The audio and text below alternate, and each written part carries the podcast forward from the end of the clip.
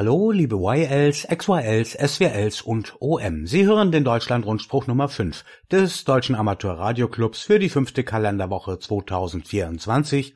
Erster Termin am 1. Februar. In dieser Woche haben wir Meldungen zu folgenden Themen im Programm. Der Satellit Green Cube IO 117 stellt am 5. Februar den Betrieb ein. Dann wurden die Störungen im 30-Meter-Band auf 10.120 bis 10.140 Kilohertz beseitigt. Die Klassenstruktur für australische Lizenzen tritt in Kraft.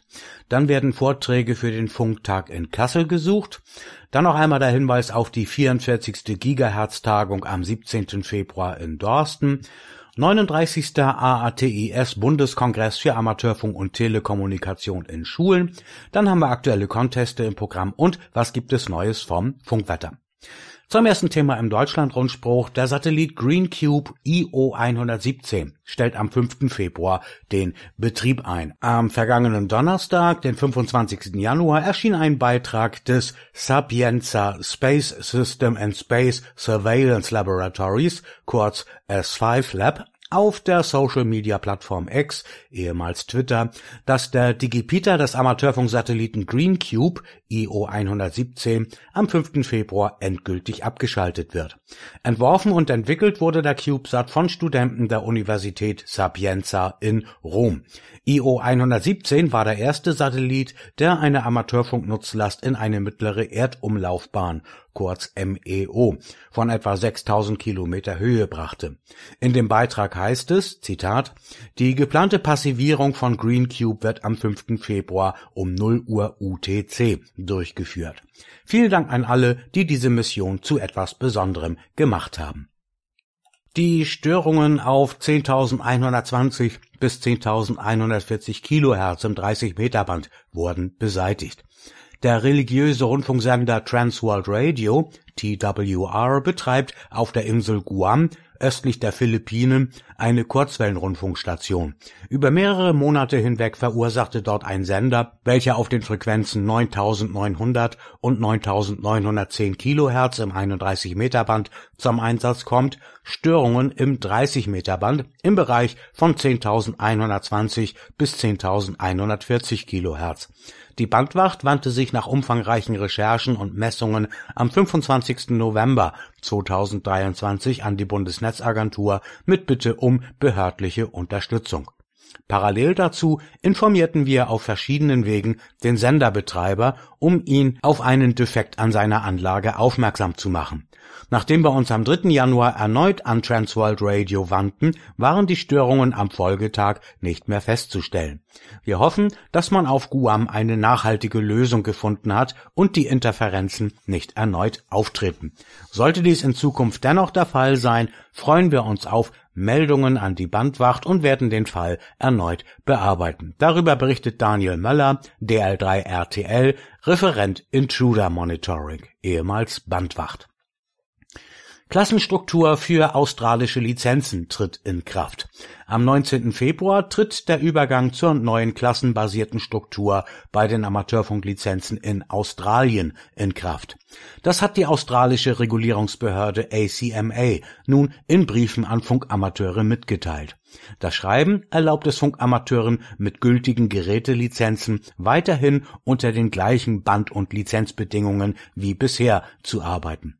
Die Behörde versichert weiterhin eine anteilige Rückerstattung für diejenigen Funkamateure, welche ihre Gerätelizenz nach dem 9. Dezember erneuert haben und diese am oder nach dem 19. Februar abgeben. Die ACMA plant alle fünf Jahre zu prüfen, ob die zugewiesenen Rufzeichen noch wie genehmigt verwendet werden. Rufzeichen mit einjährigem Ablaufdatum, beispielsweise Sondercalls und solche mit VK0 oder VK9 Präfix, werden im Februar zusätzliche Anweisungen für die Erneuerung oder das Auslaufen der Lizenz erhalten. Die Änderungen hatte die ACMA bereits im vergangenen Jahr angekündigt. Darüber hinaus wird die ACMA die Verwaltung der Amateurfunkprüfungen und die Rufzeichenvergabe übernehmen. Diese Aufgaben wurden zuvor vom Australian Maritime College wahrgenommen. Darüber berichtet Graham Camp, Victor Kilo 4 Bravo Bravo in der Amateur Radio Newsline. Vorträge für den Funktag in Kassel gesucht. Für den Funktag werden Referenten für einen Vortrag gesucht. Wenn Sie sich mit interessanten Themen aus der Welt des Amateurfunks an der Veranstaltung beteiligen möchten, freuen wir uns über Ihr Vortragsangebot. Senden Sie uns gerne Ihre Themenvorschläge und werden Sie Teil eines vielfältigen Programms. Zum Einreichen eines Angebotes für einen Vortrag, Talk oder Workshop nutzen Sie bitte unsere Internetplattform. Einsendeschluss ist der 15. März. Wir freuen uns auf Ihr Beitragsangebot. Der sechste Funktag findet in der Messe Kassel am 27. April statt. Der DARC erwartet mehr als 2000 Besucher. 44. Gigahertz-Tagung am 17. Februar in Dorsten. Am 17. Februar findet von 9 bis 17 Uhr die Gigahertz-Tagung in der Volkshochschule Dorsten im Bildungszentrum Maria Lindenhof an der B224 im Wert Nummer 6 in 46282 Dorsten statt. Auf dem Programm stehen unter anderem folgende Themen. Verleihung der DARC UKW Contest Pokale an die Gewinner 2023 PFAS oder das Ende der Leiterplatten, ein neuer PLL gelockter OCXO, Air Scout Goes Web und WTKST Client für die erfolgreiche Einbindung im Contest mit Air Scout und Wintest. Das vollständige Vortragsprogramm ist auf der Veranstaltungswebseite nebst weiteren Informationen zur Tagung veröffentlicht. Die Mittagspause kann alternativ zur Prüfung mitgebrachter Technik an den Messplätzen genutzt werden. 39. AATIS Bundeskongress für Amateurfunk und Telekommunikation in Schulen. Vom 8. bis 10. März findet der diesjährige Bundeskongress des AATIS e.V. in Goslar statt. Die Teilnehmer erwartet ein umfangreiches Programm mit sechs Vorträgen und zehn Workshops aus den Bereichen Amateurfunk und MINT-Unterricht. Im Eröffnungsvortrag stellen die Projektleiterin beim VDE und ein wissenschaftlicher Mitarbeiter des VDI den Schülerwettbewerb Invent a Chip vor. Dieser Wettbewerb weckt Interesse, vermittelt Hintergrundwissen und befähigt Schülerinnen und Schüler, eigenständig erste Schritte im Chipdesign zu machen. Aber auch Amateurfunk und Elektronikthemen sowie der persönliche Erfahrungsaustausch kommen nicht zu kurz. Der Bundeskongress richtet sich nicht nur an AATIS Vereinsmitglieder, sondern an alle Interessenten.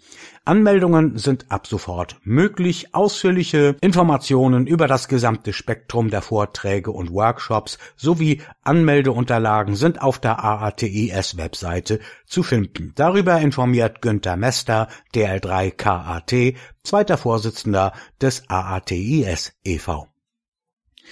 Aktuelle Conteste an diesem Wochenende, 3. und 4. Februar. Da finden der DARC UKW Winterfield Day und der Bayerische Bergtag statt und außerdem läuft der European Union DX Contest. Außerdem am 3. Februar die AGCW DL Handtastenparty auf 80 Meter.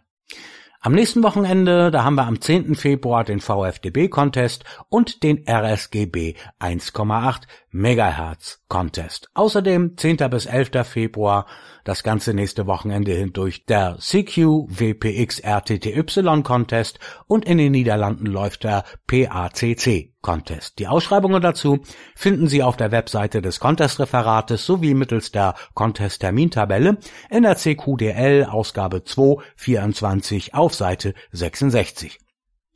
Der Funkwetterbericht vom 30. Januar, herausgegeben wie immer von Hartmut Büttig, DL1 VDL. Zunächst der Rückblick vom 24. bis 30. Januar. Fünf M-Flares am 24. Januar beendeten die kurze aktive Sonnentätigkeit, die am 22. Januar den solaren Fluxindex auf 196 Einheiten anhob. Bis zum 29. Januar folgte eine durch knapp 120 C-Flares geprägte, etwas ruhigere Phase. Die Fluxwerte fielen auf 141 Einheiten. Am 29. Januar explodierten vier M-Flares, darunter ein M6,8 Flare. Mit ihm wurden hochenergetische Protonen emittiert. Es folgte ein moderater Protonensturm der Stärke S2, der die polaren Funkwege noch am 30. Januar bis etwa 15 MHz beeinträchtigte. Das geomagnetische Feld war in der ersten Tageshälfte des 24. Januar und am Abend des 28. Januar gestört, ansonsten sehr ruhig. Die mittleren Kurzwellenbänder 40 und 30 Meter waren bis auf die Mittagsstunden fast ganztägig DX-tauglich. Die Teilnehmer beim CQ Worldwide 160 Meter Contest berichteten von guten Ausbreitungsbedingungen in der Nacht vom Freitag zum Sonnabend, als der Sonnenwind nur mit etwa 320 Kilometern pro Sekunde wehte. Alle oberen Kurzwellenbänder boten laute Signale. Die für 3000 Kilometer Sprungentfernung geltende Grenzfrequenz der F2-Schicht betrug spät abends etwa 8 MHz, nachts 11 MHz, bei Sonnenaufgang 17 MHz und zwei Stunden später bereits 32 MHz. Mittags erreichte sie 41 MHz. Zum Sonnenuntergang lag sie immer noch bei 27 MHz, zwei Stunden später fiel sie dann auf 16 MHz. Vorhersage bis zum 6. Februar bis etwa 11. Februar ist eine hauptsächlich durch C-Flares geprägte Sonnenaktivität vorhergesagt. Der solare Fluxindex steigt bis etwa 165 Einheiten. Am 12. Februar wird die bis jetzt aktive Region 3559 am östlichen Sonnenrand zurückerwartet. Das geomagnetische Feld soll bis zum 4. Februar ruhig bleiben. Am 5. und 6. Februar wird intensiver Sonnenwind erwartet. Die Ionosphäre bleibt in gutem Zustand. Mit zunehmender Sonnenscheindauer auf der nördlichen Erdhalbkugel verlängern sich langsam die Öffnungen aller oberen Kurzwellenbänder.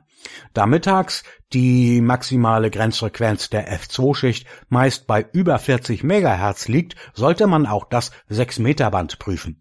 Im RSGB-Funkwetterbericht wird erwähnt, dass auf 10 Meter australische QRP-Barken wie VK4LA-B auf 28.206 kHz oder VK4RST auf 28.266 kHz hörbar sind. Und hier noch die Orientierungszeiten für Greyline DX, alle Zeiten in UTC. Sonnenaufgang in Neuseeland ist um 17.33 Uhr, in Ostaustralien um 19.30 Uhr, in Westaustralien um 21.39 Uhr. In Singapur, da geht die Sonne auf um 23.16 Uhr Weltzeit, in Anchorage in Alaska um 18.22 Uhr. Sonnenaufgang in Johannesburg in Südafrika ist um 3.40 Uhr, in Japan um 21.43 Uhr, auf Hawaii um 17.09 Uhr. An der USA-Westküste in Kalifornien ist Sonnenaufgang um 15.16 Uhr UTC, auf den Falklandinseln um 8.28 Uhr und in Berlin in Deutschland ist Sonnenaufgang um 6.52 Uhr Weltzeit. Sonnenuntergang USA Ostküste 22.10 Uhr, USA Westküste 1.31 Uhr. In Sao Paulo in Brasilien, dort geht die Sonne unter um 21.55 Uhr Weltzeit. Auf den Falklandinseln um 23.51 Uhr. Auf Hawaii um 4.20 Uhr. In Anchorage in Alaska, dort geht die Sonne unter um 1.59 Uhr UTC. In Johannesburg in Südafrika um 17.01 Uhr.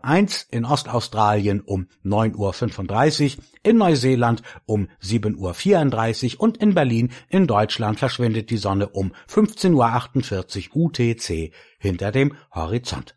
Das war der DARC Deutschland Rundspruch für diese Woche. Die Redaktion hatte Stefan Hüpper, DH5FFL vom Amateurfunkmagazin CQDL. Haben Sie Meldungen für den Deutschland Rundspruch, Tipps, Infos, Beiträge, Hinweise von bundesweitem Interesse? Super, dann schicken Sie uns Ihre Beiträge gerne entweder per Post oder Fax an die Redaktion CQDL sowie per E-Mail dann bitte ausschließlich an die Adresse redaktion.darc.de. Den Deutschlandrundspruch gibt es auch als PDF und MP3-Datei auf der DARC-Webseite, im Hemnet unter db0hq.ampr.org, in Packet Radio unter der Rubrik DARC sowie per E-Mail-Abonnement über die DARC-Webseite können Sie sich dazu jederzeit an- und abmelden. Bitte bewahren Sie hierfür Ihre Mitgliedsnummer und Ihr Passwort stets griffbereit auf. Vielen Dank fürs Zuhören und AWDH bis zur nächsten Woche.